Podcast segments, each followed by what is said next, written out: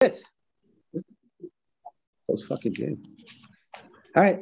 hey, good evening, everybody. Welcome to another edition of Complete Sports Media's podcast. I'm your host, Darren Campbell, and joining me for a weekend wrap up, as always, on Monday, Jason Cameron. Hey, buddy, how's it going? Uh, it's been better. It's been better. Uh, yeah. Anyways, as as you know, we worked together, and unfortunately, I, I suffered a flat tire at work, and then I had to deal with that. Never fun. Not Never fun. No. Yeah, fun. Yeah, sorry to hear that, man. Shit. Uh, not uh, not a good end to the day, and uh, yeah, it might affect you uh, for a couple days. Sometimes it's hard to get a tire and get it fixed uh, real quick, and so um, yeah, that's that's not not a good way to start on Monday. It's not the best way. No, there, there's a lot of different ways I would like to start my Monday. It, none of them involve a flat tire. So none of them involve that. but that's okay. It's all right. It, it, if, if that's the worst thing I have to deal with is just a flat tire, then I'm actually doing pretty good. Yeah.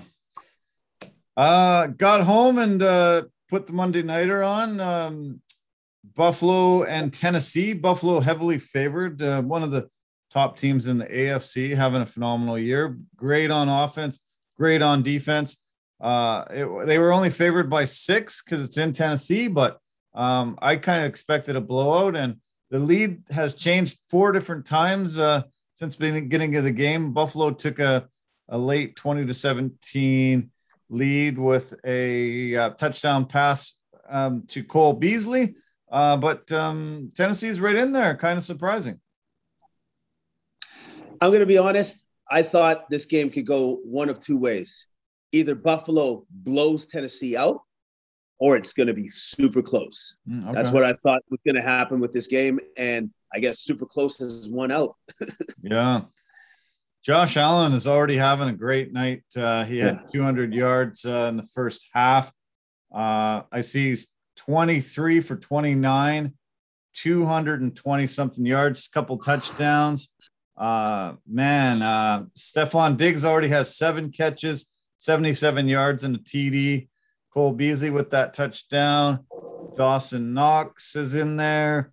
Uh, Emmanuel Sanders, Devin Singletary's got five catches out of the backfield. Um, yeah, look out. Uh, Buffalo is lethal this year. So many weapons. So many weapons, um, not just on the offensive side of the ball, but the defensive side of the ball. They're they're a complete football team Yeah. in all respects. Baltimore Ravens, uh, the only team five and one. Uh, Buffalo, if they can win tonight, uh, will also join them at five and one. Um, who would you, who would you say is the favorite between Baltimore and, and Buffalo this year to uh, be the top team in the AFC? Buffalo. I I've just right off the bat for me it's Buffalo. Like I I believe that their team altogether is better than the Ravens. Okay. Yeah, Make- I, yeah, I believe their makes team's better. Makes sense. Um, Derrick Henry also al- already having a great night. Uh, nine carries, 96 yards, and a touchdown. Uh, 10.7 average. Uh, every time you hand them the ball, you're getting a first down. So uh, Tannehill's only completed four passes all game so far, and uh, one pass to the bad guys, one pick already. Um, but it looks like they're just gonna just run the ball with Henry as long as they can keep close. Uh, I don't. I see him getting about 30 carries tonight. That's the great thing. That's that security blanket that you always want from your running back, which is all I got to do is do this. And then that guy will just, you know, he'll just do his thing and just run forever and nobody can stop him. It's Yeah. awesome. uh, Ryan Tannehill ran in a touchdown, and uh, everybody just went at Henry, and he was able to go around and score himself because everybody thought, oh, for sure this is going to Derrick, but Tannehill uh, was able to punch it in. Well, hey, and also too, he's he's a great uh he's great to utilize for deception Yeah. because obviously it's like he's gonna get the ball and then he's gonna run us all over. exactly. Yeah. Uh, I guess the biggest story that emerged out of week six is that the Cardinals are still unbeaten, 6 and 0. Um, the other big contenders in the NFC are the Bucks, Packers, Cowboys, and Rams, all sitting at 5 and 1. Uh, we'll definitely go over all the, the games with them, but um, uh, the Cardinals this year, um, yeah, 6 and 0. I don't think most people suspected them to be able to uh, just be the most dominant team in the league in the NFC for sure. Um, I think they thought maybe another year or two Kyler was coming along, and uh, they they didn't quite make the playoffs last year. Uh, but uh, are you surprised that uh, they've been able to turn it around and and be this good this soon? A little bit surprised. I, I thought this would happen next year.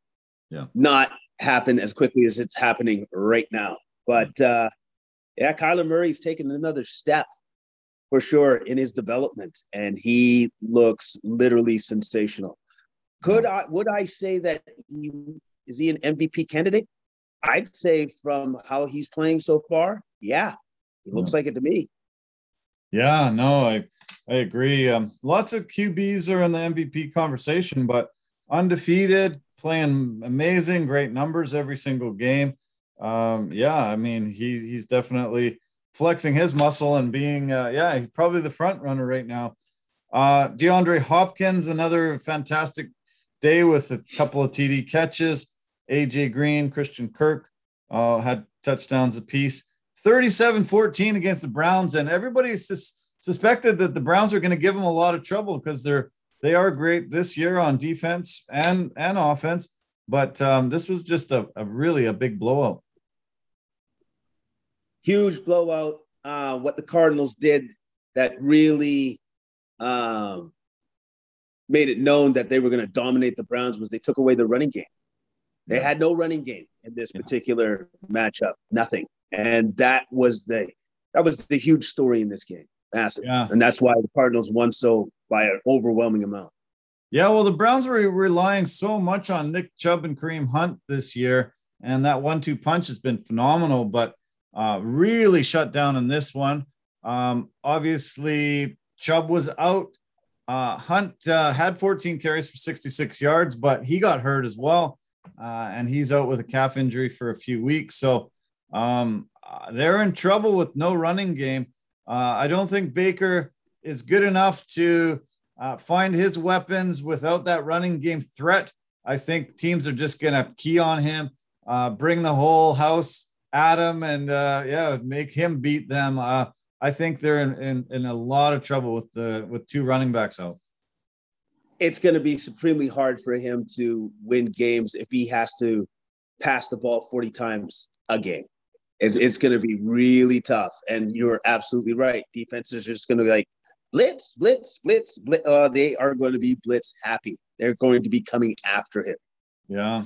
That was actually um, back-to-back losses for the Browns in the first time in the Kevin Stefanski era, which was a surprising stat for me. Uh, you know, because Cleveland's uh, has been really a horrible organization for so many years, and uh, you know they haven't quite turned it around fully. So um, back first back-to-back losses uh, for Cleveland, uh, really quite surprising. Uh, but did you catch the hail mary that was caught by David Peoples Jones uh, at the end of the first half there. That was a, a pretty incredible catch and throw uh, right at the end of the half. Yes, it was. And I, I just got to say, I love that guy's last name. It's Peoples Jones. It's almost like he's the people's champion. Yeah. but a great cool. catch. Great yeah, catch. That was awesome. Yeah. Odell Beckham had five catches, 79 yards, trying to get back into shape, but uh, had a shoulder injury in this one. Not sure about um, how severe it is, uh, but they say that uh, Baker Mayfield has a shoulder separation. Uh, he's supposedly going to play through it, but uh, if you have a shoulder separation, I don't see how effective you're going to be able to be. Yeah, because that is really limiting on what you can do on the field, especially if I don't know you're the quarterback, right? Yeah. you got to throw the ball. It, it's uh, I'm I'm more impressed that he's actually able to play through it. I'm very impressed by that. Yeah. Um, the Cards traded and got uh, the tight end Zach Ertz from the Eagles this week to replace the injured Maxx Williams. Uh, that was um, a big move. I was really surprised. Uh, Ertz has been one of the top tight ends for many years, and I was surprised the Eagles gave him up. How did they pull that off? How do you lose a, a top, a high end, top end tight end yourself, and then all of a sudden you just go, well, we'll just take that guy. That guy's a pretty good guy. I don't know how they pulled that off. That's actually kind of amazing. I know. Yeah. Well, we've seen uh, the, the, Cardinals pull off amazing trades. Uh, obviously, the DeAndre Hopkins for David Johnson is, uh, you know, the biggest one of all time. Even though Bill O'Brien is no longer in the league, uh, they still seem to be able to pull off these huge moves and get the guys they need whoever that GM is is a is a genius. the man is a wizard. Like he's literally a wizard where he's just like, I'm just gonna cast my spell and you will give me the player I need, and I will give you nothing. exactly. Yeah. Yeah. Yeah. I want to go through the NFC. Um, uh, we'll we'll start in the West. Uh, we we talked about the Cardinals. Now let's talk about the Rams. Uh, five and one took care of business, uh, crushing the Giants 38 11. Uh, Stafford threw four TD passes, two to Cooper Kupp, one to Woods, and one to Darrell Henderson. Uh, Henderson also ran one in um, on the ground. Uh, Kupp is just so much of a great weapon for him. Another nine catches for 130 yards and a couple TDs. Um, yeah, so uh, there's another trade that's worked out incredibly well for one team and very horribly for the other. Yes, yes, because Stafford has found his home with the Rams, and the Rams are so much better for it. And also, too, it's really nice for Matthew Stafford to have, uh, again, his security blanket and Cooper Kupp. All he's got to do is get the ball somewhere in that man's vicinity, yeah. and it's caught. And yeah. that's it. Yeah, no kidding. Uh, Taylor Rapp had two interceptions for the Rams, and their their defense is uh, phenomenal too. Robert uh, Rochell had a t- uh, interception, and Jordan Fuller had nine tackles. Um, Giants just really didn't have a chance here.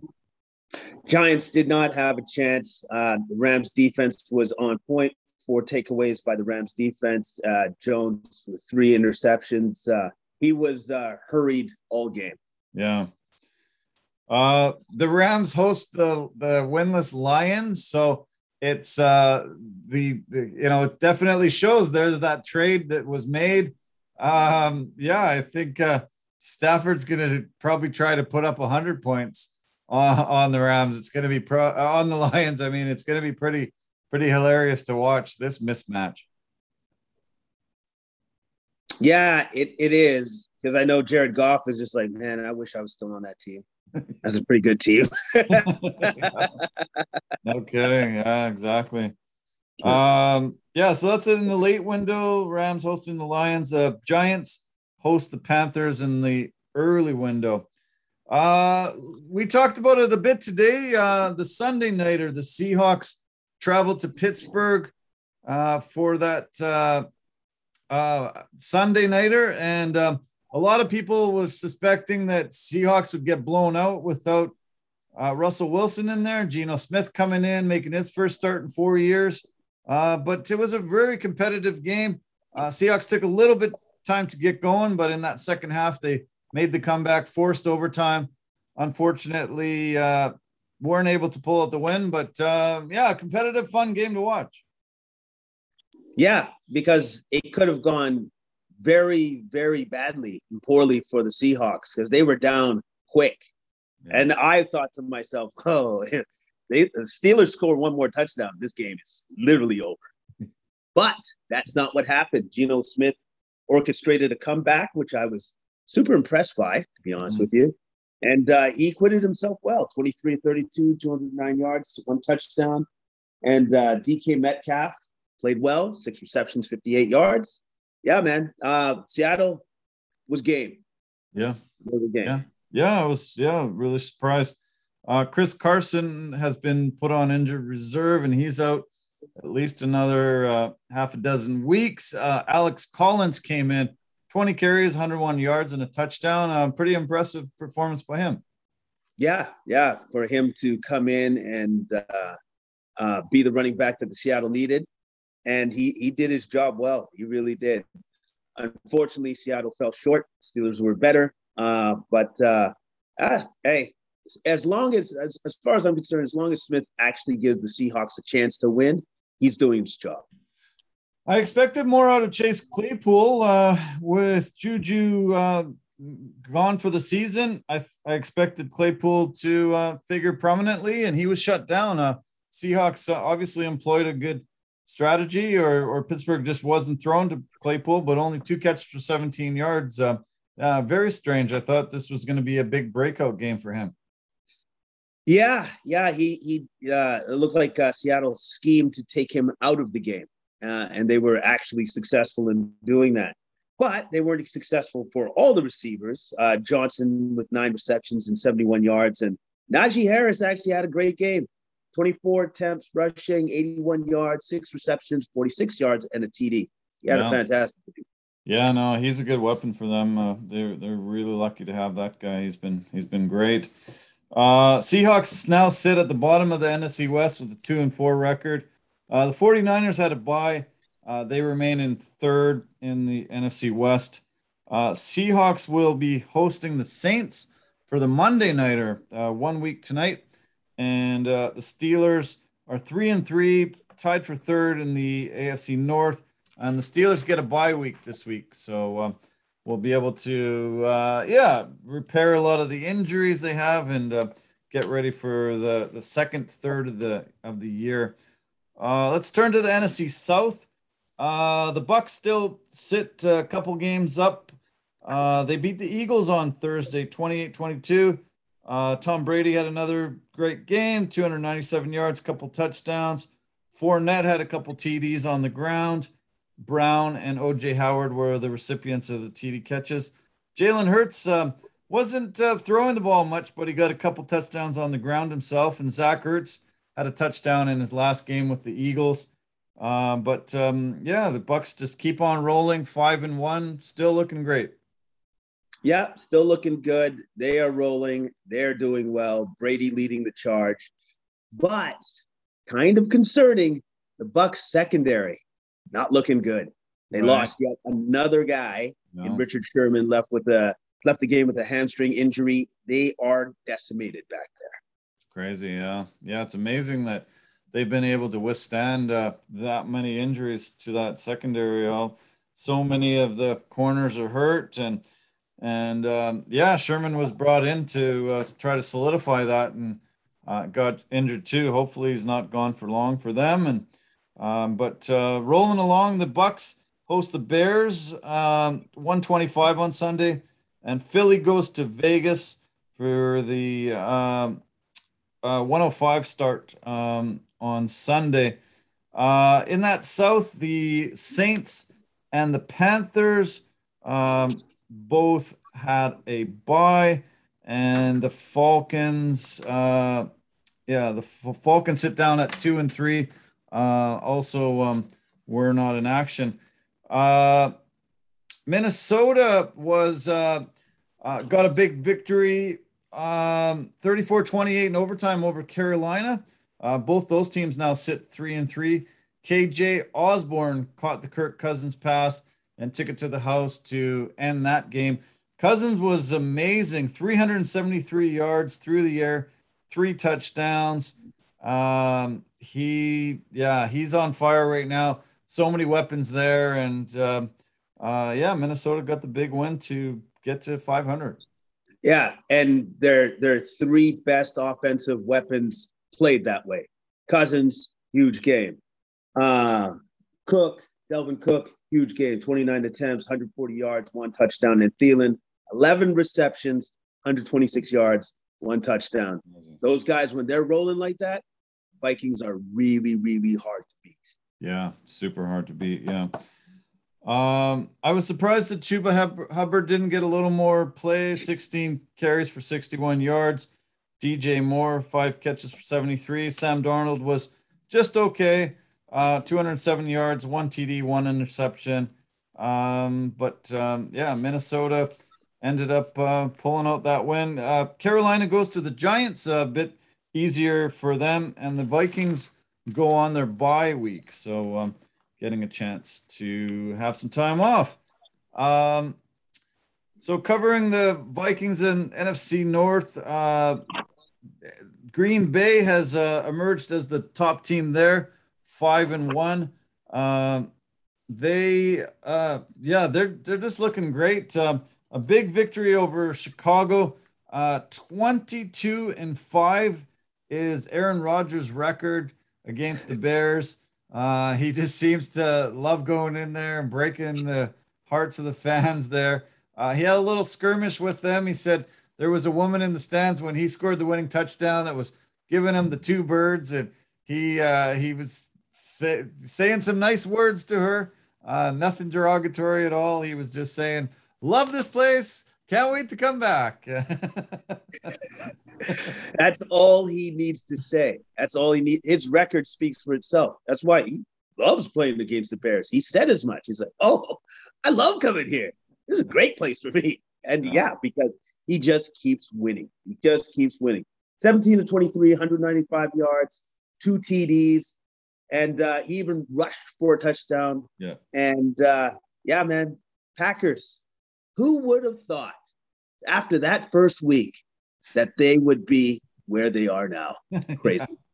yeah, they're um, they're definitely uh, yeah, just yeah, looking great. Uh, they, they really struggled out of the gate, but boom, five wins in a row and uh, two game lead over Minnesota and Chicago, who are both sitting at three and three. Aaron Jones looking great. Davante Adams had another nice game. AJ Dillon, Allen Lazard. Um, yeah, this team uh, is just firing on all cylinders. Uh, Justin Fields played okay, but they're not using him a ton. Um, they uh, they had uh, David Montgomery was hurt, so they're using a backup running back, but he uh, he played quite well. Khalil Herbert, uh, 19 carries, 97 yards, and a touchdown, two catches for 15 yards. But um, yeah, the Green Bay's just got way more weapons than Chicago has, and it uh, really wasn't that close.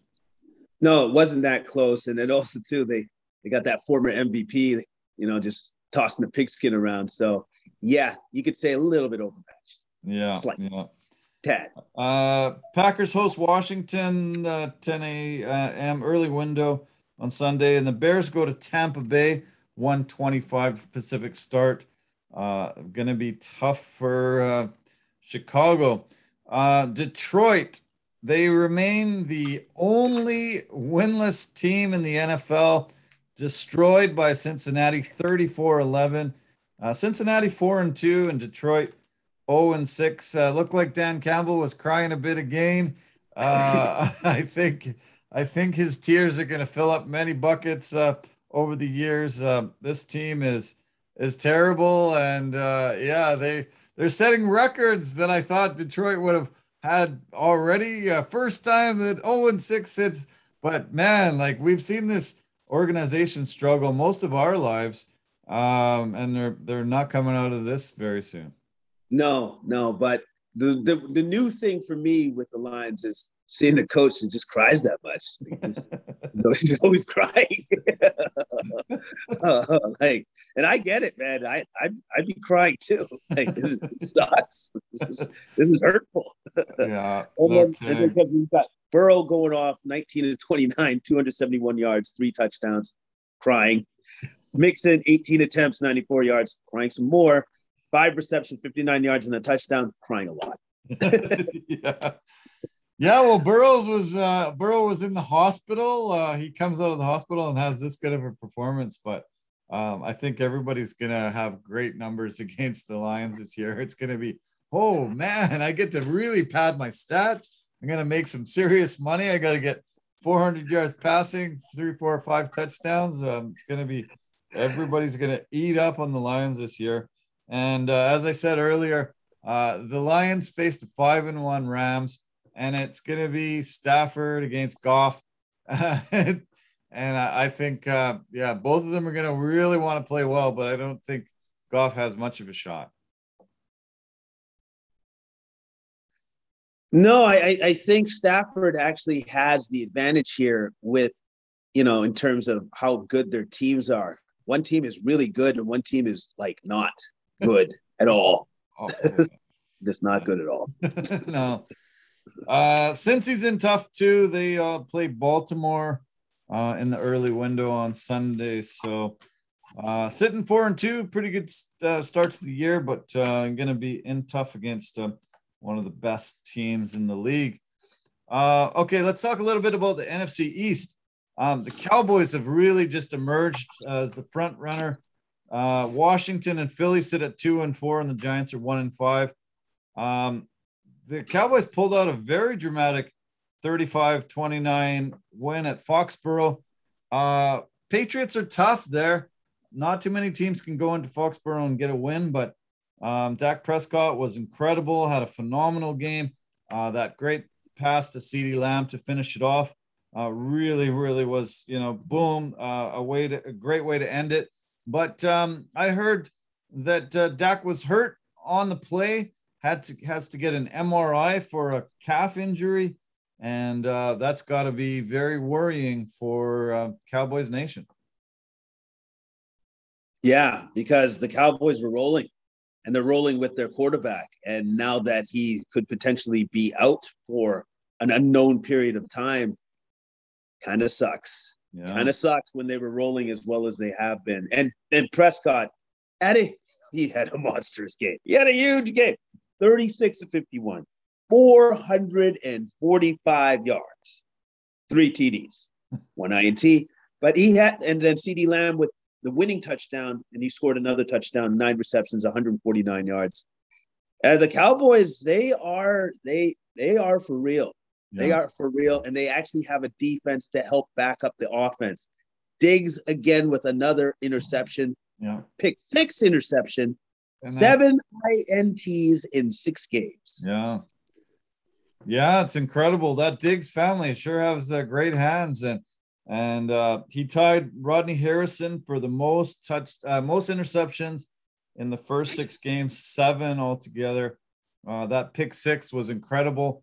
Uh, it looked like that was the going to be the winning margin for Dallas, and uh, the Patriots ended up getting Mac Jones. He threw a huge long bomb, got a touchdown. I think there was 16 seconds between TDs there, and uh, Patriots really went hard at it, but um, Cowboys were just a bit too much uh, yeah, we'll we'll have to see what shakes out with this MRI report uh, for Dak. Um, yeah, everybody that's a, a Cowboys fan sure hoping that it wasn't anything serious, but surprising that he was wearing a walking boot and had to get an MRI that quick. Um, I think that's concerning because usually if you get a calf injury, you're just thinking, okay, well, we'll evaluate it over a few days. But to already be scheduled for an MRI, uh, I was quite surprised.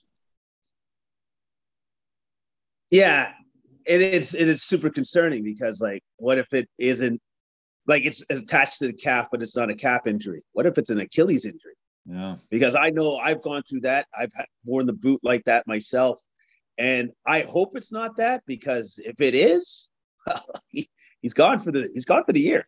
Yeah. He'd be gone for the year, right? So, Definitely. but hopefully it's not like that.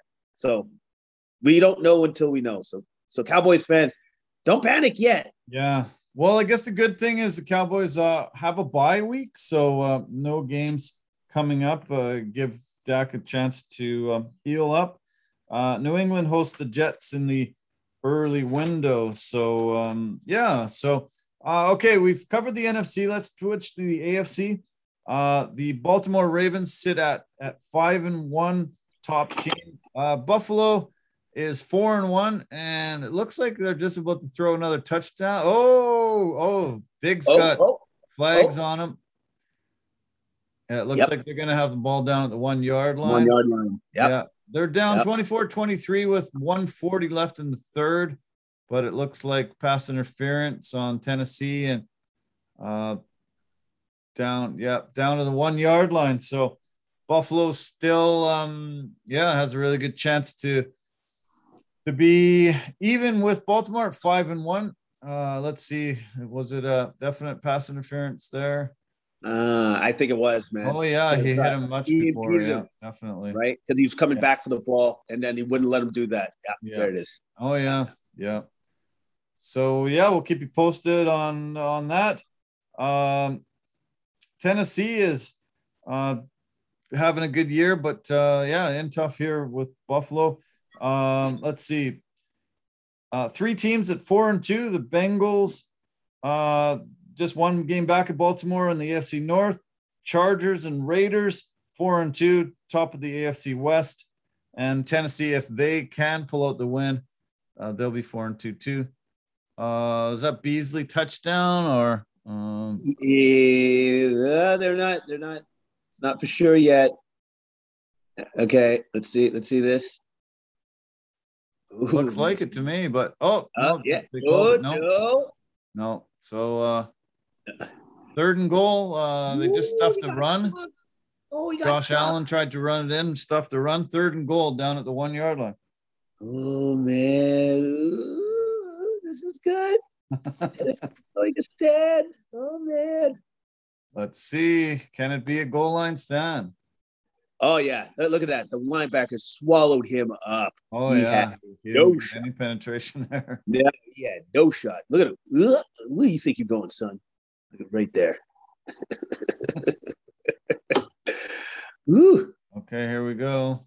Okay, All right, all right. What do you Uh, think is a run or pass? No, it's a pass. Uh, uh, Oh, touchdown. Sweeney. yeah, nice, Wow. nice, nice design, nice play, nice play. And they're going for two, so they can push to a seven point lead. Tommy Sweeney with the one yard TD reception. Yeah, Looked like they were looked like they were lined up for a run, but uh, faked it Yeah. and threw Yeah. a nice little pass to the tight end Sweeney in there. yeah. Look, look, at Sweeney. Oh, yeah. Look at him. Wow. That is. Oh, that that guy almost had that. The defender was right there. Oh yeah. Perfect. Perfect pass. Yeah. So yeah, we'll see how they uh, manage with this two pointer. Uh, Baltimore is just having a phenomenal year.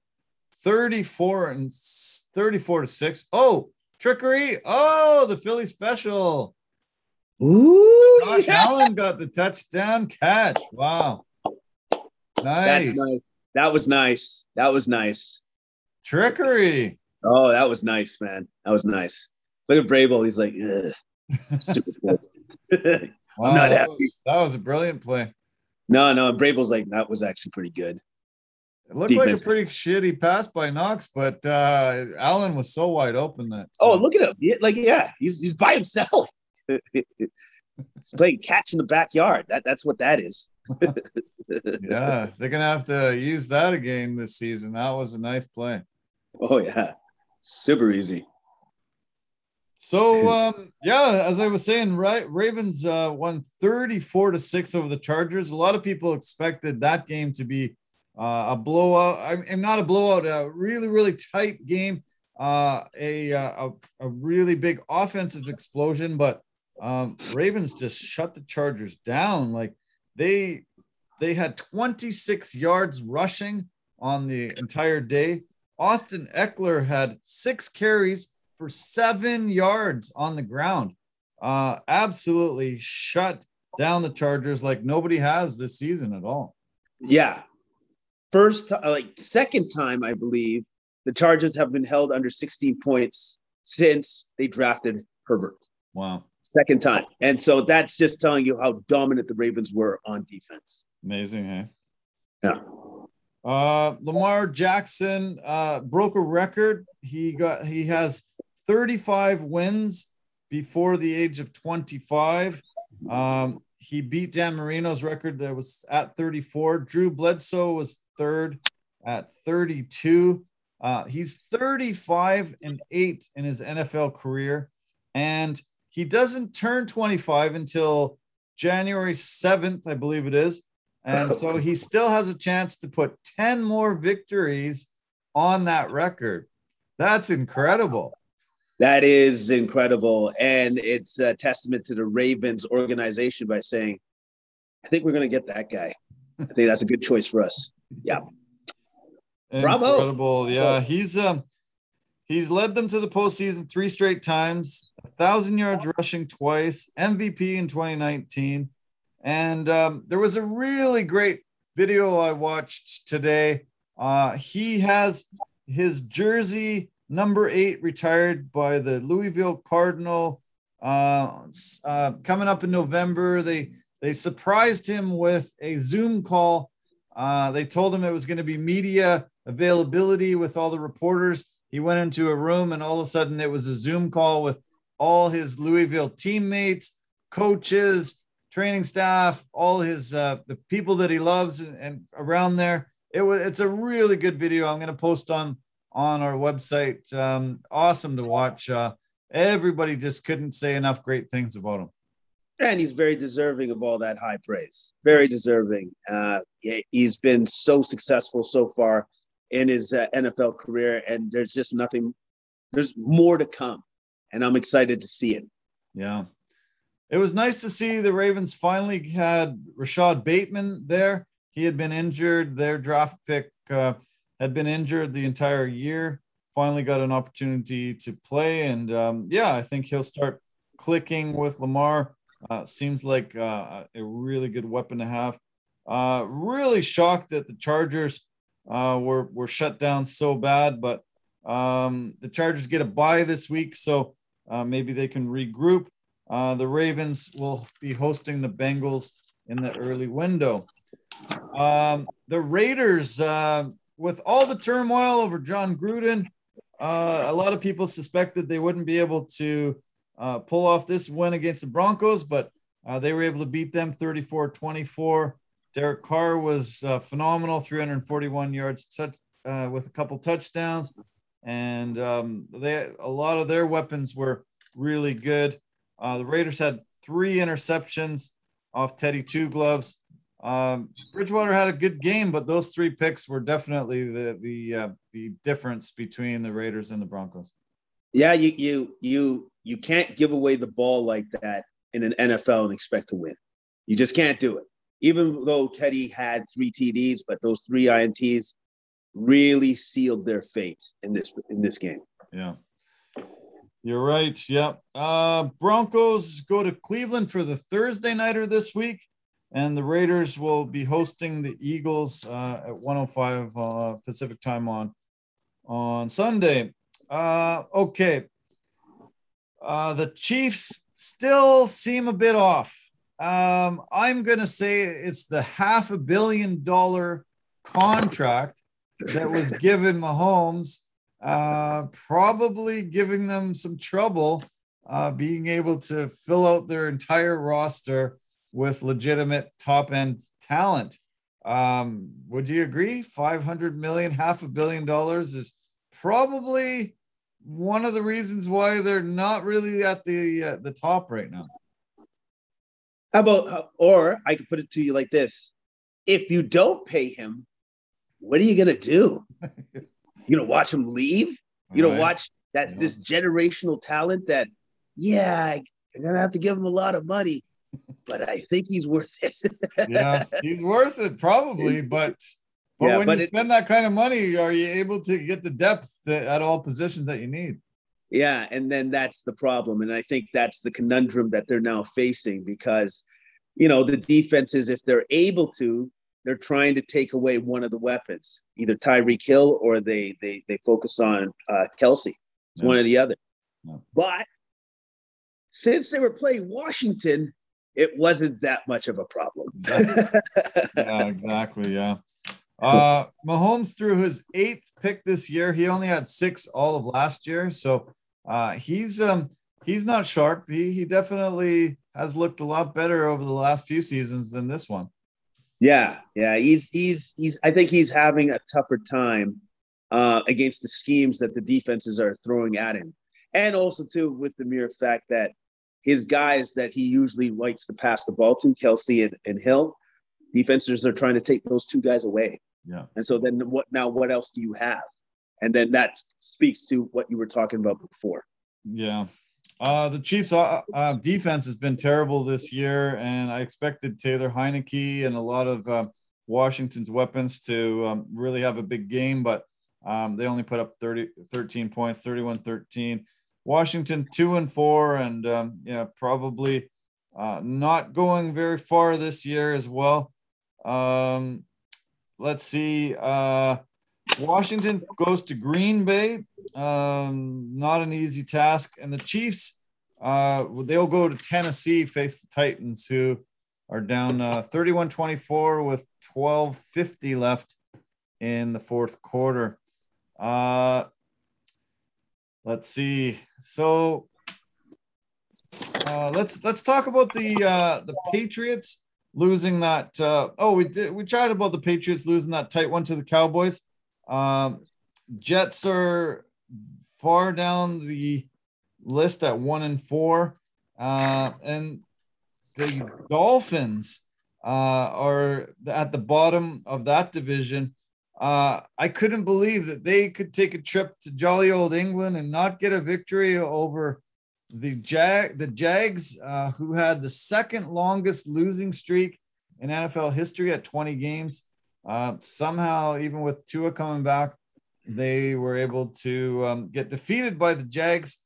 A big win by uh, Trevor Lawrence and Urban Meyer. All the controversy that's been swirling around that team. Uh, pretty shocking that they could get that victory. Yes, and and then also too, it was a nice aside about the story about their kicker, who was uh, I believe he was a software engineer, and it's like, wow, we we need another kicker, and the guy comes off the street to play for the Jags and hits two field goals and the one to win it. Wow, amazing, amazing, amazing. Yeah. That is amazing. Yeah.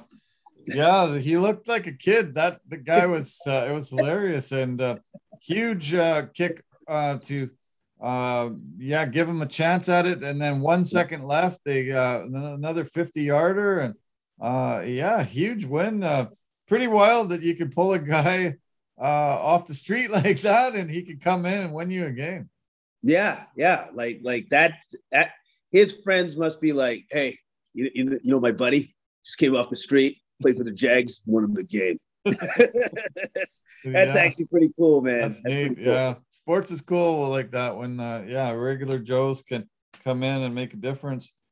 Uh, Jacksonville has a bye because uh, they they made that trip across, uh, but the Dolphins are uh, forced to host the Falcons, and uh, yeah, not looking good for the Dolphins this year. Tua was out. Uh, thought when he came back they'd be able to uh, played pretty well, but um, no, they, uh, they, they lost to the Jags and sit at one and five, bottom of the division. Um, the Colts had a huge win over those sad loser Texans that uh, we talked about. Bill O'Brien making the uh, worst trade in history of football, probably. Um, uh, Texans are are just terrible. Uh, Colts were able to get their second win. Um, everybody had big games. Jonathan Taylor, man, that guy's great. 10.4 yards average, 14 carries for 145 yards and a couple touchdowns. We talked about Derrick Henry getting over 10 yards a carry. Jonathan Taylor, another uh, one of those great running backs that uh, was able to get a first down every time he touches the ball. Yeah, and and you know it's a testament to just how bad the Texans defense is, which is porous yeah. just let the guy run wild back there. And then also too, Carson Wentz doing his best impression of Tom Brady, just throwing bombs out there. So, so some some of the balls that he threw, I was like, ooh, that is pretty. Ah, look at that. yeah, yeah, that one good. to Parris Campbell was beautiful. It was um, really incredible. And then Mo Alie-Cox had another nice long touchdown. Yeah, yeah, um, yeah maybe. Uh, Carson Wentz is turning it around. Uh, maybe he's rejuvenating himself, and uh, but um, yeah, not not too tough of a task against Houston. No, no, no, because like any team that plays Houston is just like, oh, this is great. Chalk up a win for us, like right now. Here we go. Yeah. Uh, yeah. So the Colts play the 49ers, who had a bye this past week. Uh, they play them on the Sunday nighter, and the Texans play those undefeated Cardinals. So uh, good luck.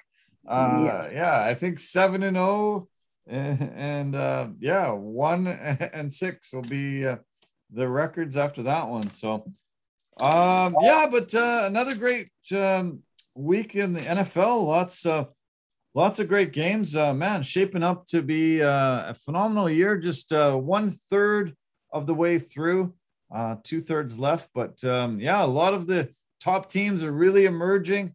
A lot of middle ground and some of the you know real bad teams, but uh, definitely we're starting to really see the cream of the crop now. Finally. Yeah, yeah, we're we're seeing those teams rise to the top, and uh, I look forward to seeing how the playoffs shake out. Yeah. You know, once we get closer and closer to that that point in time. I know, I know. Yeah, it's going to be great. Yeah. Okay. Well, uh, let's put the NFL to bed for now. Let's talk about the UFC. We had uh, a smaller card, UFC Vegas 40. Uh, we had uh, a women's fight, Aspen Ladd and Maria Dumont, uh, as the main event. Uh, one of the most boring main event fights I've seen in years. It was just hard to watch. Uh, Aspen Ladd had an opportunity to really showcase her abilities and get herself near the top of the division, but um, yeah, she really let her fans down, let her corner down, and just didn't come up with a very good performance. Just uh, tried the same thing over and over and over, and it was like it was like the first round was just put on repeat for the whole five rounds. It was just uh, really, really not a good fight at all. Stagnant. She was stagnant in there, and I don't. To me, it seemed like her head wasn't in the game. No, her coach was imploring her to do something. to bite, to to try, to to to throw volume, to throw, just do something. he was he was imploring for his fighter to please fight your opponent, and no. she just couldn't do it. She couldn't pull the trigger. No, and I, I don't know why. I don't know what was going on within her head, but she definitely she did not have it on this particular night. Not did all. not have it. No, no, it was it was tough, tough to watch, and yeah, I don't want to spend any more time talking about it. It was just, uh, yeah, a really her head just didn't seem to be in the game. That was a really good point you made. Uh, she just didn't seem to be there. Didn't respond to anything that her coach and staff, her coach coaches told her to do, and yeah. So, um, but I enjoyed the co-main event. I liked also uh, Jim Miller uh, to see Jim Miller and, and ha- see him get a big victory. Andre Arlovsky was making his 35th octagon appearance, and Jim Miller is making his 38th. And those two combined had more octagon appearances than everybody else on the card combined. So that is something that is pretty rare, pretty crazy. Uh, two veteran, long, long term time veterans in the sport. Um, Arlovsky, former heavyweight champion. Jim Miller, uh, you know, has moved up the ranks in all those top most everything. Uh, but great to see them both still relevant and getting victories. Yeah, it's a testament to their longevity in the sport. And let's let's be honest here, one of the hardest sports to have longevity in. Yeah. And they're still going. Yeah. And I I I I applaud Jim Miller. I don't know if he's going to be able to do it, but he wants to fight in UFC 300. Yeah. All right. Okay, so we're closing in on UFC 270. So I believe it's kind of like 10 pay per views per year, something like that. So he's we're still three years away. Three years, yeah, yeah. From him getting to that point. And if he does that, wow, man, yeah. like that won't be equaled again. I'll That'll be a legendary type of thing that, uh, yeah, he'll just he'll be able to always have on on a resume, and uh, nobody else is gonna you know achieve that uh, for sure.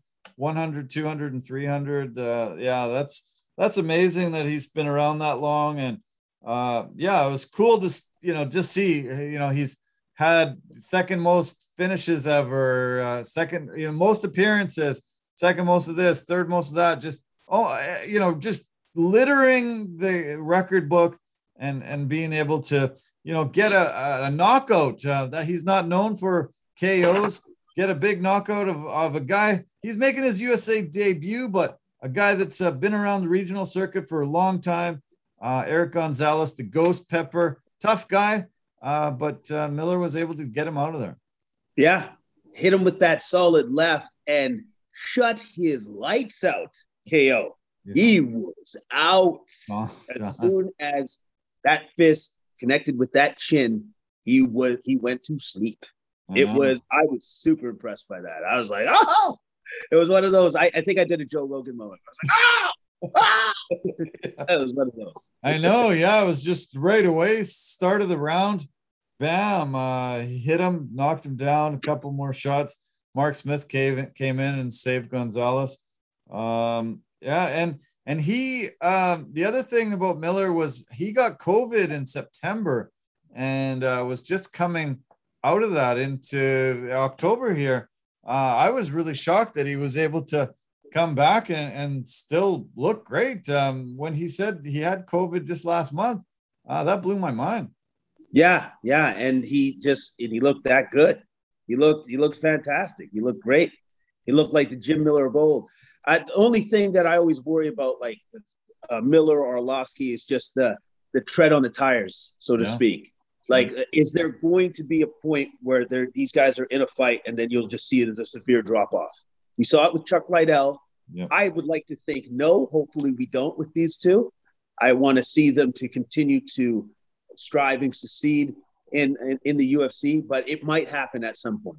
Sure, we might see that. Arlovsky's um, fighting very smart these days. Uh, he's been able to win five out of his last six, and he he outpoints guys. He just understands the game so well. He knows how to stick and move, uh, get in more shots than the other guy does. Don't take damage. Uh, really, a really smart fighter in the past couple couple years here. Yeah, yeah. Like he, he looked at Felipe, and you know, Felipe, he wants to brawl you. Yeah. He wants to get down and dirty, and Arlovsky just wouldn't allow it to happen.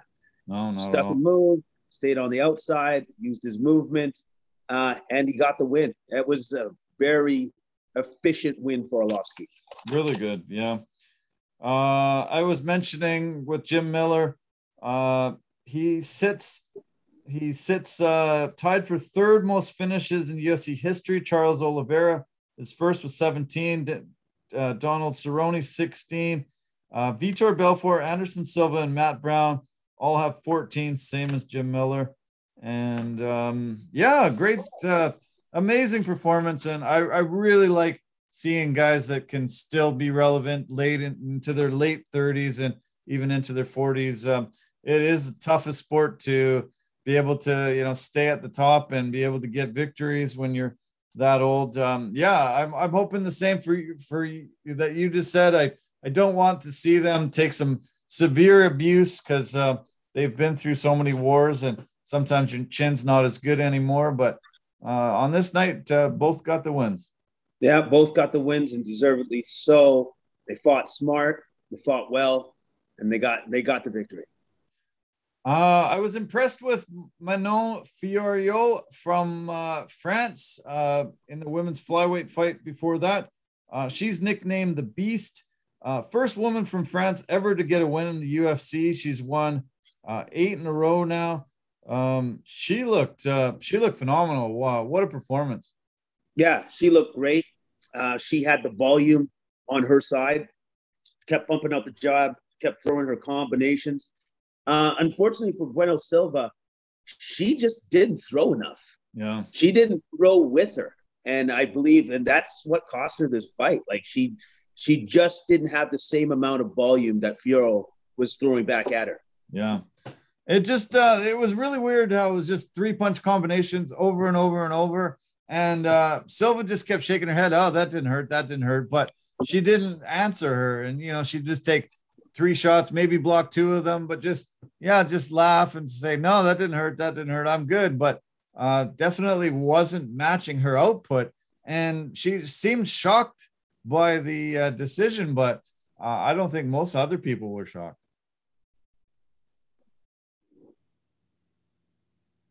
Did, what, did I lose you there? No, no, and she shouldn't be shocked. Mm. I, yeah, yeah, no, I, I think I lost you.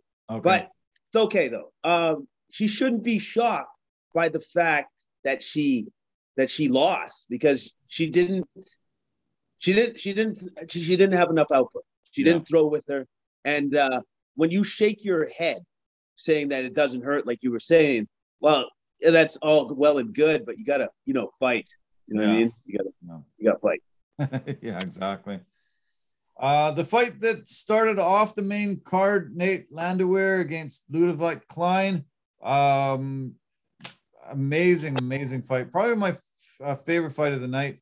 Uh, I thought uh, Landwehr uh, was really phenomenal in his submission win. Yeah, yeah, he he he was impressive. Like he went up against a guy that's a really a technician as a striker, and he crowded him. Yeah. I, and I I, I want to say that he crowded him, and he made it into more of his kind of fight, a dirty, gritty fight. Yeah. And because Klein operates better in space, and he just took his space away, and then all of a sudden, Klein doesn't like fighting like that. You could tell in that fight that that's not the way he likes to fight. That's not the way he likes to operate. And Landwehr was beginning to come on more and more, and then in that third round, managed to lock up that D'Arce choke and get the finish. Yeah, uh, Landwehr, uh, he's from Tennessee. He's got quite the accent on him. Uh, pretty fun personality when he was in the cage. Uh, yeah, he seems like he's going to be one of the fan favorites. Yes, yes, he's, he's got a personality. He's got that southern twang to him. I I like him. I like yeah. him. I like the way that he fights. He fights uh, with a purpose and a ferocity there. That was a nice anaconda submission that he pulled off. Yes, yes. Thank you very much for that for that correction. Anaconda. Yes, yeah. thank you. Yeah. Yeah, no, I was I was impressed. It was a very, very, very good fight. Um, okay, the featured fight on the prelims middleweight battle between Bruno Silva and Andrew Sanchez. Another uh, great fight. Uh, couldn't believe the comeback that Bruno Silva had in this one. Um, probably uh, one of the comebacks of the year. Uh, he was able to, yeah, he, he looked in a lot of trouble early, uh, but it was able to get the knockout halfway through the third round. And also, too, what ha- what helped Silva to win this fight was the point deduction that unfortunately Sanchez suffered for the three illegal strikes. Right. Yes, they were unintentional, but I understood where the ref was coming from. It was three times. Yeah. You got to do something. You got you got to do something. Man. Sure. Can't let yeah, happen. I hear you. Yeah, it uh yeah, it was brutal and uh it, it definitely looked like uh, it was it was probably going to end in a draw, but uh yeah, no, Silva was able to uh, pull it out. Just he threw so many accurate strikes and uh, just was relentless in his pursuit of get, getting the win. Keith Peterson just had to finally step in and say, "Oh, enough, enough." That was it was a, a relentless assault. Yeah, it was a relentless assault. And but what Silva did is what Ladd couldn't do. Right. He listened to his corner, and when his corner said, "You're gonna have to get in there and take him out," and Silva just said, "All right, coach, he's done." and he went in there and he took him out. Like yeah. that's that's what you got to do sometimes. That was great. Yeah, exactly what we were hoping Aspen Ladd would do in the main event, but uh, she did not. But um, yeah, great, great performance by Silva. Uh, quickly, let's talk about uh, hot chocolate. Danny Roberts uh, getting the decision win there, um, landing some takedowns. Uh, it was ended up being a split decision, uh, super razor uh, thin fight. Um, what did what did you think of this one? I thought Roberts just edged Emeev just enough to win that fight. Like, but it, like you just said, it was close. Yeah. Very, very close fight. They fought each they fought each other at every stage, at every level in that fight. But Roberts was the better man, yeah. but barely. Very close. Well, there was a there's a ton of people on this card that were former M1 global champions. Uh, Emeev was a uh, glo- former global middleweight champ. Uh, taken take down a lot of his opponents, but he was having troubles with hot chocolate which surprised me because um, he had just came out of shoulder reconstruction surgery and uh, had had a bit of a layoff. But um, yeah, the Liverpool product was able to get the big win. Uh, last fight I really want to mention is Lupita God Godinez fighting Luana Carolina uh, on seven days rest. Uh, Lupita was able to get in there and and get a fight uh, right away. Fastest turnaround ever in UFC history. The uh, the local Vancouver Coquitlam product, uh, getting uh, getting in there. Unfortunately, losing a decision, but um, uh, fighting a, a weight class up. I just don't think uh, that's the right weight class for her. I think she needs to go back down. Uh, great that she was able to come in and be a late replacement, but uh, yeah, I think um, the, the women are just too big at that upper weight class. Yeah, it was it was really apparent, and it was super apparent on the scales since she came in. What was that? Five pounds underweight. Yeah, and and you could tell you could tell the disparity disparity in the sizes of the two women. Yeah. You know, like so it it showed. It showed in the fight. Lapina, Carolina, bigger woman, bigger fighter, used that size to her advantage. Very hard for Godinez to try to take her down.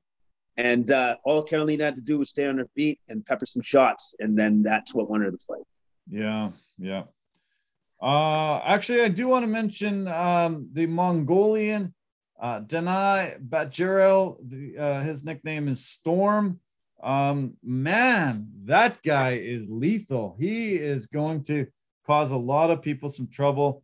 Um, just a, a, a massive KO. Uh, just really, really tough guy. He's uh, he's going to be uh, trouble for that bantamweight division going forward.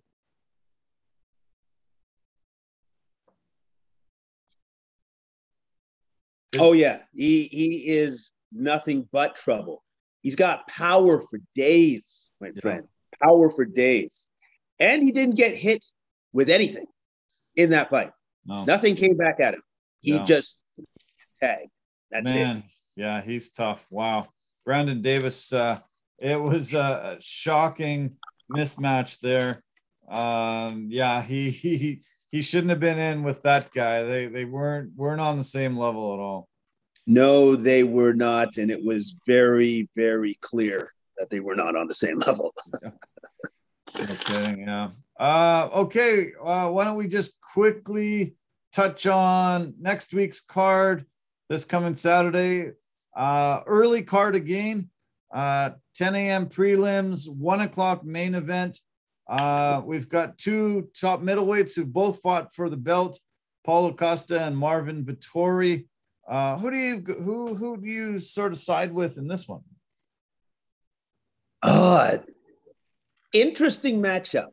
Interesting matchup. Like I, I want to say I, I think Vettori will probably utilize a more wrestling, grappling heavy approach, but Costa has the power to shut his lights out immediately. Right. right. And yeah, I, I I'm gonna be honest. I have no idea where this fight could go. It could go a couple different ways, or it could be an absolute war. It could be one of the best things I've ever seen in my life. I don't know. I don't know what to expect, but I'm excited to see what the outcome will be. I really am. Yeah. Yeah, no, these two guys are both uh, super tough. Um, not on Israel Adesanya's level, but uh, number two against number five, the Italian Dream against the Eraser, both uh, super, super tough. Um, I, I was quite shocked uh, when I looked into uh, Vettori that he's only had two KOs in his entire career. Uh, I, I was really surprised by that. Uh, most, um, he's only had two submission victories in his UFC career, and all the rest were decisions. So he goes to decision most of the time.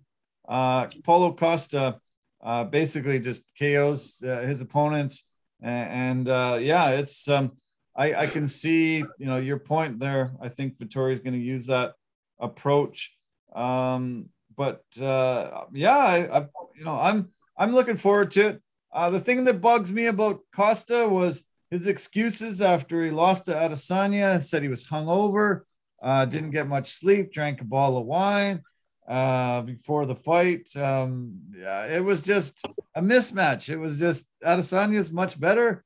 Uh, just you know, accept the defeat, move forward. Don't tell anybody you got hammered and you were hungover. Uh, I thought it was pretty dumb. Well, it's ridiculous. So, what are you doing drinking before a major championship fight? Are you out of your mind? Are you like, like not like that's that's the most idiotic thing I think I've ever heard in my life. When he said that, I was like, oh, okay. you're not very smart, are you? Yeah. Not very no, smart. No. But but at the same time, Vettori did the same thing when Adesanya smashed him. He was just in utter denial. How could I have lost? I didn't look. No, it's like, no, man, you lost. You lost. Badly. Yeah, yeah. Do you remember his shock in the cage? He was like, Yes. "What? I didn't Yeah. win that." I was like, "Wow, what? You're pretty delusional, buddy. Like everybody else knew you lost." yeah, yeah. And he he he for some reason thought in his mind, oh, easy win. Won every round. It's like, no, no, you, you didn't win any rounds. Yeah. Uh, this will not be for another title shot. Um, uh, Israel Adesanya will fight uh, Whittaker in January, and the winner of that will face the winner of uh, Derek Brunson, Jared Cannonier, that's happening in early 2022. So these is just sort of for ranking, posturing, getting another victory on your belt. But um, I'm actually pretty excited about it. I think these two guys are really good. They're not at the champs level, but uh, still really, really compelling fighters. And I think it's a good matchup. I think it's a great matchup too. And again, like I- just think it's a very intriguing matchup because Yeah. you know what they say, styles makes fights, and these these two fighters, their styles can be any different from each other. Yeah, I agree. Yeah. Uh, I think there's 15 fights on the card, nine fights on the prelims. Um, yeah, a lot of uh, a lot of younger fighters, but um, also some uh, sprinkled in with a few uh, fighters you, you you'd like to see. But um, let's turn to the NBA. We are on the cusp of the NBA season. Uh, tomorrow night, they open their 75th anniversary season. Um, it's going to be a great year. There was a ton of uh, guys that changed teams. Lots of uh, lots of things to break down. Um, yeah, why don't we why don't we start talking about uh, some of the teams in the Western Conference that will um, seem to be the the elite will be the teams to beat. Um, I I know the Lakers have done a lot of very strange things uh, this offseason, uh, signed a ton of veterans, but um, the biggest thing that everybody's wondering about is Russell Westbrook and will he work with LeBron James and Anthony Davis? Uh, will the, that big three be able to coexist and uh, pull off uh, what everybody suspects as uh, the Lakers going to another final? Yeah, possibly. It's possible. It's possible. But the only thing is, Russell Westbrook will have to kind of rein it in a little bit. Yeah. You know, not just go maverick and, and just do whatever he wants to do. Like he's Yeah. gonna have to rein it in. And I I think LeBron James has Russell Westbrook's respect enough that he'll try to do that. I'm gonna be honest. He's not always gonna succeed. No. Just not. That's not who he is. But like he plays with an intensity that I know that his teammates respect, and he plays hard every game. So as long as he's going to bring you that. Yeah. And the other thing is too, can AD stay healthy? Sure. Can he can he just stay healthy enough? That guy stays healthy, they are a problem in the playoffs. Yeah. But he has to stay healthy. He's got to stay healthy, man. Yeah, he hasn't proven that he can in his whole entire career, so it's pretty doubtful. But uh, they do have a lot of veteran pieces, as I mentioned. Uh, Camar- Cam- Carmelo Anthony, Trevor Ariza, Dwight Howard, Kendrick Nunn, Malik Monk, Rajon Rondo, DeAndre Jordan, Wayne Ellington. Uh, overhaul the whole entire roster. Uh, I think they're going to miss KCP and Alex Alex Caruso.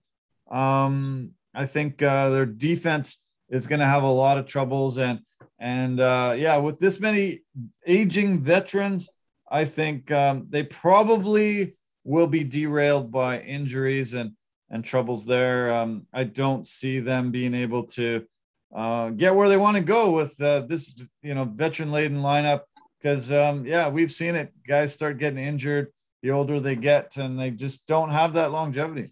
Yeah, it's it's just so much harder to bounce back as you get older. Like, how about this? We never thought we'd see LeBron get that injured last year, but it happened.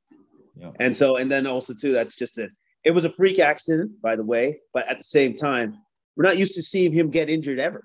Really? No, not at all. No, exactly. Yeah, but but he's of the age now where those things will begin to mount up and creep up. So we're gonna have to keep an eye on the Lakers and just see how their health is throughout the season. They are in the evening game tomorrow against the Warriors. Uh, the Warriors have retooled and uh, got some uh, pieces in place, uh, but they're still waiting for Klay Thompson. No exact word when he's coming back. Um, they they seem to be. Uh, I, I think they're going to be much better this year. They don't have any rookies in the starting lineup. Uh, Otto Porter Jr. was a um, a good acquisition. Uh, so, so was uh, Bjelica. Uh, Jordan Poole, I think, is going to emerge as a, a scoring threat. Um, but unless uh, Klay comes back soon, um, yeah, they won't be able to be up at that top level. But hopefully, Klay can can come back um, later on in the season and uh, give them that spark they need. Yeah, and and I, I love the fact that they're taking their time with him yeah. because they're just like, hey, okay, so we tried this once before, it didn't work out so well. No. So this time, we're going to be super and ultra careful, and we will bring you back gradually. Yeah. Gradually. That's very smart. Yeah. Yes. Uh, okay, let's give an update on the football. Uh, Tennessee has a three point lead, 34 31, 44 seconds on the clock. Uh, Buffalo is in the red zone trying to get the goal head score. Uh, what is it? Third, third and six. Uh, 38 seconds to go. So big play. Definitely four down territory here. Um, trying to get in the end zone. Uh, I would say they'll probably kick the uh, tying field goal if they don't score on this coming play. Yep. Let's take a yeah. Let's let's take a quick uh, look at it and see what the Bills are going to do. Man, am I, am I on a delay? You seem to be ahead of me. yeah, maybe. Sorry. it's all good. It's all good. Okay, here we go. Here we go. Josh Allen is going to mm-hmm. run for a first down. Wow. That was super athletic. That was impressive. yeah. That was impressive. Wow. Look at that, that was lead. impressive. And he got out of bounds, right? I think they're calling him. Or I think they're calling him out. Yeah. I think the clock stopped at 22. down to the two yard line with a first down. Nice work. Nice work. wow. Crazy. Oh man, and he took that defender out. They've shown lots of replays. Yeah, no, no, it's really nice. It's really nice. Uh, let's let's see it from a different angle. I'm seeing it, yeah. I think this is the eighth. Ah, there we go. oh, they're now they're showing it with a virtual orange line. Ah, there we, there we go. Wow. Okay. That's what I needed. Okay, yeah, they gave they gave it. No, they didn't give it to him. Fourth Ooh. and one. Ooh. Oh, Tennessee took a timeout. Okay. Fourth okay, yeah. One. They didn't give it to him. Crazy. Yeah, I, I would have given it to him. Uh, tomorrow night uh, for the NBA season, uh, they kick it off with the Bucks against the Nets. Uh, it's ring night. Uh, Milwaukee gets to hand out their championship rings, uh, first title since 1971.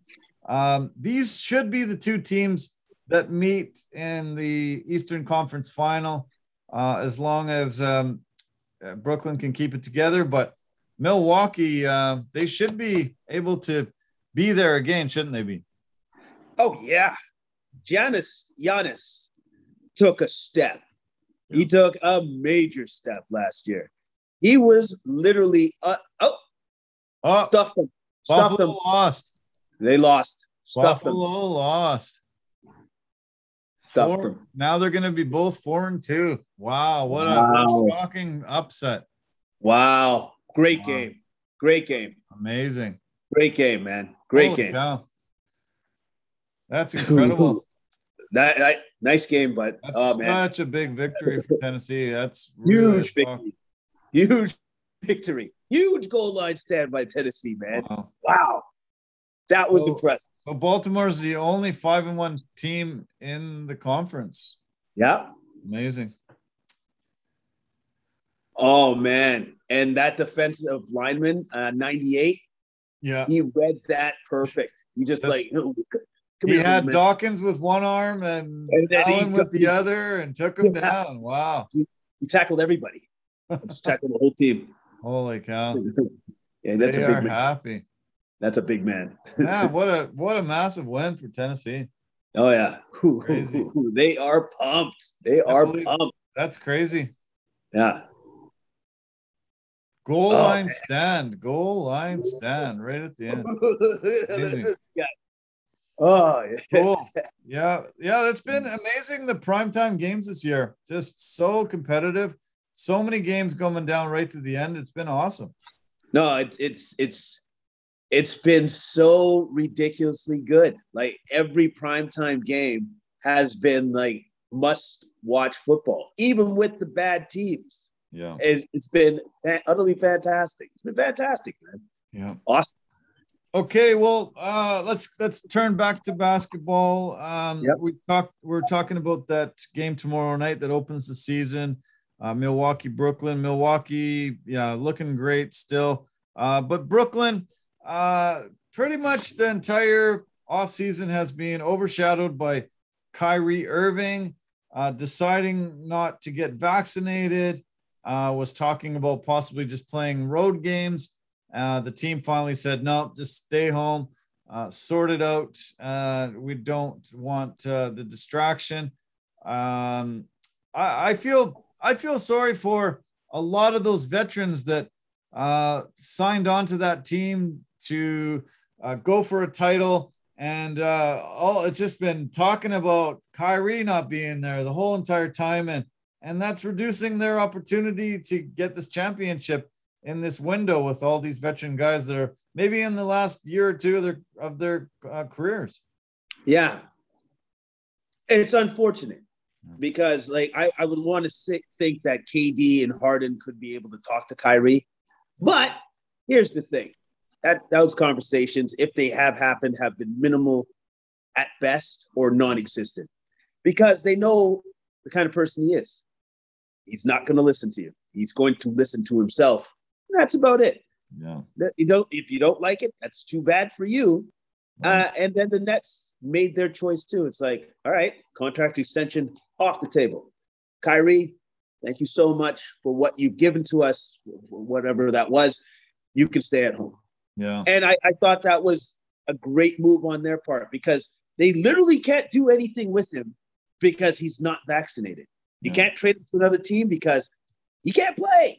he can't play. So it's like, it's just, it's useless. It's, yeah. Ky- Kyrie had his first 50 40 90 season last year. Um, seven time All Star, you know, has all the talent in the world. But um, yeah, I mean, he's he's being selfish and he's being, you know, completely oblivious to the situation. Uh, there's still more than 2,000 people a day dying of COVID in the US, more than 2,000 a day still and he's deciding to not get vaccinated. Uh, it's it's just insane, and uh, he's got a huge amount of fans, a huge amount of people that are going to uh, take his direction on what to do, and uh, he's risking lives by saying that no, he doesn't believe in the vaccination. Um, there's going to be a lot of inner city kids that will, um, you know, follow his lead and not get vaccinated, and it could be very dangerous. Could be, but also too, those same kids can also follow other examples of the league. LeBron James, KD, James Harden, all these other guys too. They've decided to get the vaccination, right? Right. I'll, I'll, I'm going to play a little bit of devil's advocate just for a brief second. It's his choice. What he wants to do, it is absolutely his choice. It's unfortunate that it's a detriment to the team, but at the same time, I'm sure Harden and KD are looking at each other and saying, eh, I think we can do it on our own anyways. I think we'll be okay. yeah. they might just be able to. Yeah, they might yeah. just be able to. So as long as they can uh, stay healthy. All the uh, amazing, amazing additions they made. Uh, Lamarcus Aldridge, Paul Millsap, Patty Mills, James Johnson all came there. Blake Griffin was brought in late last year. Um, Bruce Brown is a phenomenal shooter now. They've got Jevon Carter on D. Uh, rookie scorer Cam Thomas looks great. Um, Joe Harris is a phenomenal shooter. Uh, they just are stacked deep, deep, deep there. And um, yeah, maybe they won't miss Kyrie. Well, they, they got they got great assets to the team to supplement their superstars. Yeah. They really do. And then also too, if if KD and Harden can just stay healthy, and hopefully Harden has gotten over his hamstring thing from last year, if those two can just stay healthy, they're going to be a problem. Yeah. And like you just said, I think they'll be right there in the Eastern Conference Finals. They'll be right there, yeah. even without Kyrie.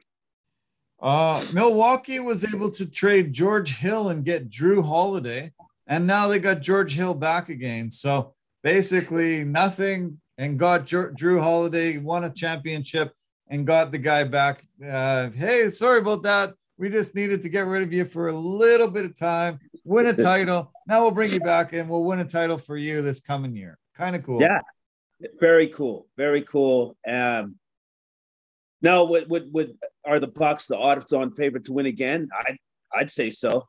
Like their, their team is pretty much back to the, what it was, except um, they're missing who left? PJ Tucker. PJ Tucker was a big loss. Yeah. Yeah.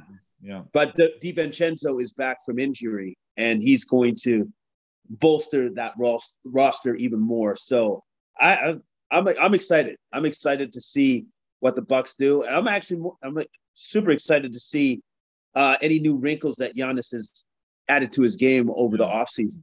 Yeah, me too. Yeah.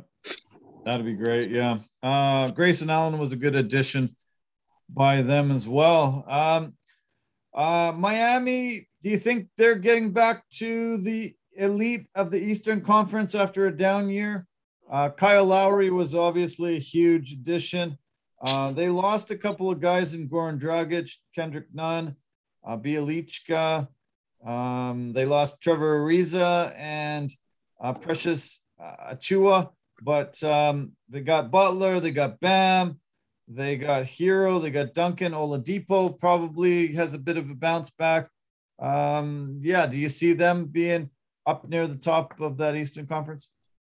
Yeah, I do because I think the addition of Kyle Lowry really adds something that they were missing the grit the desire the hunger all of those things and the leadership that that guy will bring to the table all of that i know that there's been uh, the conversation of how much more does lowry give you than goran dragic who's an excellent player himself yeah. but i think it's those intangibles that lowry brings to the table because he's a dog he's just like he's just like butler he's just like jimmy those guys are peas uh, cut from the same cloth, so to speak. So I I I I expect Miami Heat to do well, and if Tyler Herro can get back to that confidence game that he had in 2020, oh man, they're gonna be tough. Yeah, they're gonna be really tough. Exactly. Yeah. Um. Okay. Uh, do you uh, Philly was the uh, winner of the Eastern Conference in the regular season last year, um, but they have this Ben Simmons distraction.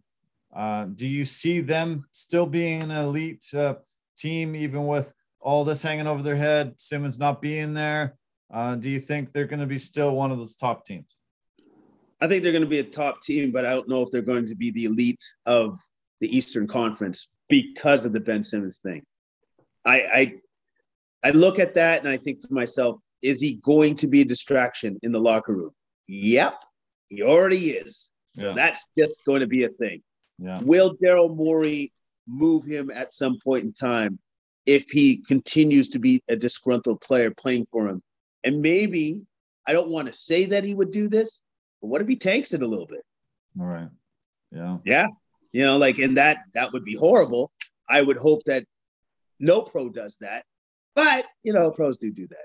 I wonder if he can call up Harden and get the fat suit. Probably already has. Probably has it on right now.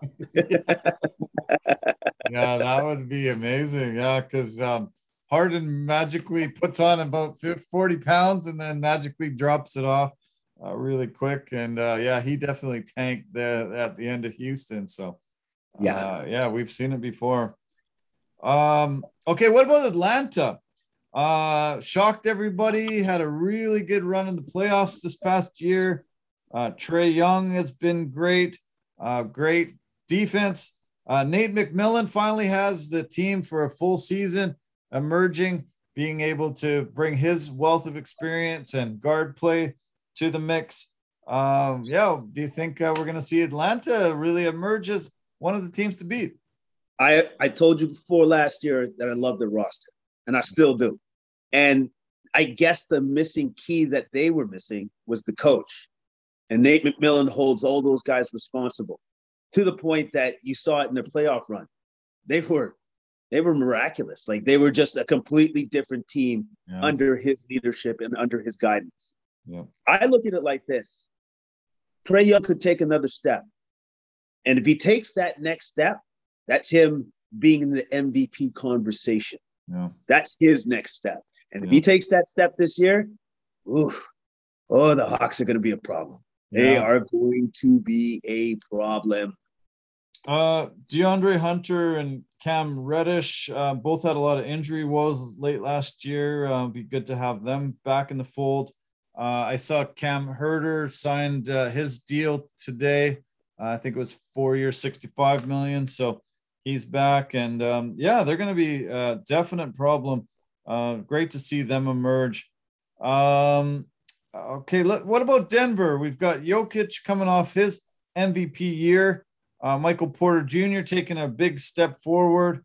Uh, but Jamal Murray out uh, is really um, really hampering them. Uh, he could be out an entire year, torn ACL that bad. Uh, typically takes about uh, 12 months to recover from. Um, it happened in April, so he might not be ready uh, for this entire regular season, not ready to the playoffs. Um, can they withstand missing him for that long? I'm going to say yes, because Jokic has shown that he can carry the team. He's shown that he can do that. And I want to say that Michael Porter Jr. should take this opportunity to take the, another step because right. he's being afforded the responsibilities of being uh, the second scoring option because Murray is gone. Right. So this is his chance for growth as well. So if if that guy can take a step, Jokic will just do Jokic stuff because he might possibly be. Nah, I you know what? I'm not going to say that. He is the best passing big man I've ever seen. Nice. He's, he's just he's that creative. He's a wizard. He's like a seven foot kind of doughy Magic Johnson.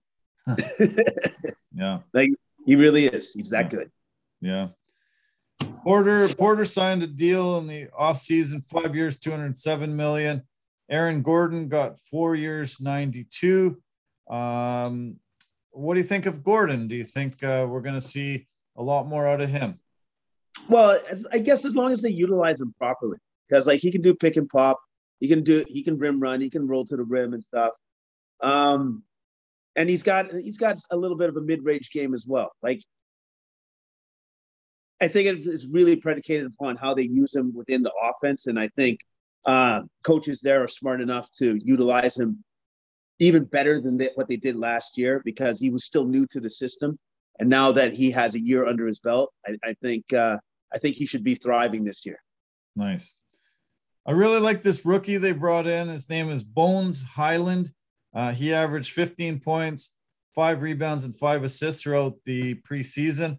Uh, he also led the team in three point attempts and um, somebody that, uh, yeah, uh, if he gets some playing time, I think uh, he'll be a really good addition to the team.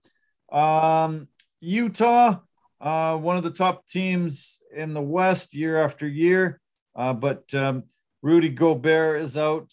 he had to have heel surgery, missing the start of the year. Um, they are very good at home and not very good on the road. Uh, they start the season at home first game, but they play seven of their first uh, seven of their next nine on the road. So not a, a good start, especially when you've got your um, you know defensive presence in the middle out. Uh, I think they might have a tough start to the season. They might have a tough start to the season unless Mitchell just bails them out by just being Donovan Mitchell. Right.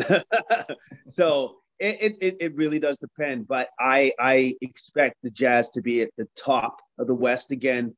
They're just consistent under Quin Snyder. Yeah. They just breed consistency over and over again. Their only question is once Gobert comes back and once they hit the playoffs, he's going to be a liability. People like teams can key on him because of his offensive shortcomings, yeah. so to speak. Yeah. So that's something that they're just going to have to work within and try to um try try try to either mask or you know hopefully Gobert's been working on his game so that he actually has a little bit more offensive oomph to bring to the table. Yeah. Well, we've talked about a ton of the uh, Western Conference elite, but we haven't talked about the team that went all the way to the final, shocked the world, and was able to uh, really put together an amazing run. The Phoenix Suns. Um, do we see them finally having that confidence and being right up there this entire season and and trying to make another run for a, a championship? Uh, I think so. Uh, just as long as everybody stays healthy. The only problem is now going forward with that young squad, that team that they have right now. Will Robert Sarver pay people? He right. doesn't like to spend money. The owner, this owner does not like to spend money. DeAndre Ayton is up. He has the possibility of doing a max contract. Yeah. They haven't given it to him. And so the question is, I, I guess they're asking themselves, is is he worth it? Well, who else are you going to get that's going to be just as good as him? I'm, I'm going to answer that for you. Nobody. yeah. Nobody. Nobody out there. Yeah, they, uh, they didn't make the deadline to sign that extension today. Uh, it came and went. It was uh, three o'clock Pacific, six o'clock Eastern time, and they broke off extension talks without a deal. So, uh, really shocking because he was one of the biggest key reasons why they made that run. Uh, they uh, re-upped Mikal Bridges earlier, and um, yeah, I'm amazed that they didn't pull this off. Uh, they just needed to make this max deal, give it to them, and move forward. Uh, it's it's a shock that they would even yeah even want to even talk about it. It's just it's a simple figure, simple amount of years. Boom, here you go. This is done. Yes, and yes, that would probably push them into the luxury tax and stuff. But if you want to win, you got to spend money. Yeah. yeah. That that's the way it goes. If you want to win, you got to spend some money. And is he worth it right now? Maybe not. But will he be worth that contract in the future? I think so. Yeah. Another team that surprised a lot of people this past year were in the playoffs was the Clippers. Uh, they had never advanced as far as they got, uh, especially when Kawhi Leonard went down. They still kept winning.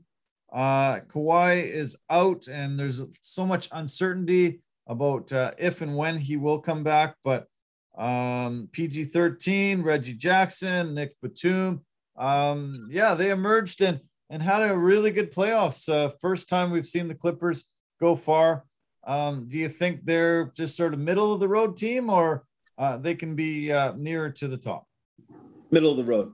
I think they're going to be middle of the road because they're missing Kawhi. Um, I think this is PG 13's opportunity to absolutely thrive by being like the main the man. He's the man now. He's the guy. Right. So this is his chance to just go go wild. Like, you know, like if he can have one of those seasons, one of those special seasons, maybe he can push them yeah. forward in the playoffs. But uh it kind of sucks because they're just missing that other stud in Kawhi Leonard, and you just you cannot replace that. You cannot replace that guy. Okay, uh, just two more teams to talk about in the West, then we can finish off with the East. Uh, Portland needs to go farther, uh, needs to keep Dame interested in staying in Portland. Uh, Chauncey Billups, new coach there. Uh, big acquisition, Norm Powell bringing in uh, in the trade deadline last year. Larry Nance Jr. was a big acquisition. They got Cody Zeller, Tony Snell, Ben McLemore. Um, do you think uh, they're going to have those pieces around Dame that uh, they finally uh, can, you know, get go farther in the playoffs? Uh, it's been super disappointing. The Trailblazers have this great team, but can't uh, seem to put it together when they need to. I don't think they've done enough, personally. I, I think that that they're still their Achilles heel is their defense. Like it's been their Achilles heel for so long. I, it just it's almost as if the Trailblazers are missing that third superstar. Right. Because like they got the backcourt. There's no question about that. Those two are ridiculously talented, and Dame time is Dame time. Right. But they just need that third guy. And I don't think they got that guy yet. I, I just don't think. I'm like, could could uh, Jusuf Nurkic be that third guy? He could be. Yeah. But he hasn't shown that he is that guy. No. He hasn't shown me that. So I was uh I was shocked when I saw Jokic face against Nurkic and it was just a complete mismatch. It was like I thought, you know, they could be sort of neck and neck, but uh yeah, Nurkic is not even in the same stratosphere as how as Jokic now and uh, it was a it was pretty eye opening and pretty shocking and I'm sure if it was eye opening for me it must have been for the Portland the team as a whole because a lot of a lot of guys thought he he might be on that same level. Uh, you know, European top, uh, you know, very tall guy, but um, yeah, just does does not have the same type of skill level. No, no, he he he he does not. He does not have the same type of skill level. He is not that kind of player. Um, I always thought that I thought he had the potential to be that kind of player, but I, we still haven't seen it. So maybe he's just not that guy. Yeah. Okay, what about Dallas? Uh, Jason Kidd takes over there. Uh, we've got the possible MVP in Luka Doncic. Uh, supposedly, Kristaps Porzingis is going to be utilized in a much different role, uh, trying to get him into a lot of open space. Um, we're going to get to see them first game against Trae Young, uh, which will be fun. Uh, the Mavs were the best team in the in the West against the Eastern Conference teams last year, 11 and 4 record. Uh, so they're they're hoping that they get to play a lot of Eastern Conference teams. But um, do you think Dallas is going to take another step forward? if they figure out the whole KP thing, they can take another step. Because Luka is going to be Luka. He, he is just that special a player. Yeah, he's gonna he's gonna do his thing. The KP thing is the question mark. Right. He's the huge question mark. Yeah. I'm very curious to see how Jason Kidd is going to utilize him in a different way that's going to make KP happy, number Sure. one. Yeah. And uh, number two, I'm hoping that KP is actually in a physically better state than he was last year. He just seemed like something was aggravating him, something was not like off in his body. So hopefully, whatever injury or injuries he's been nursing, hopefully he's healthy from that now. Yeah. Let's hope. Um, okay. Um, Boston, uh, they they lost Kemba Walker and Evan Fournier, but uh, they've got uh, Jayson Tatum and Jaylen Brown. Uh, they were able to pick up Al Horford again, get Dennis Schroeder, uh, get Enes Kanter, and Marcus Smart still there. Um, do you see Boston being um, near the top?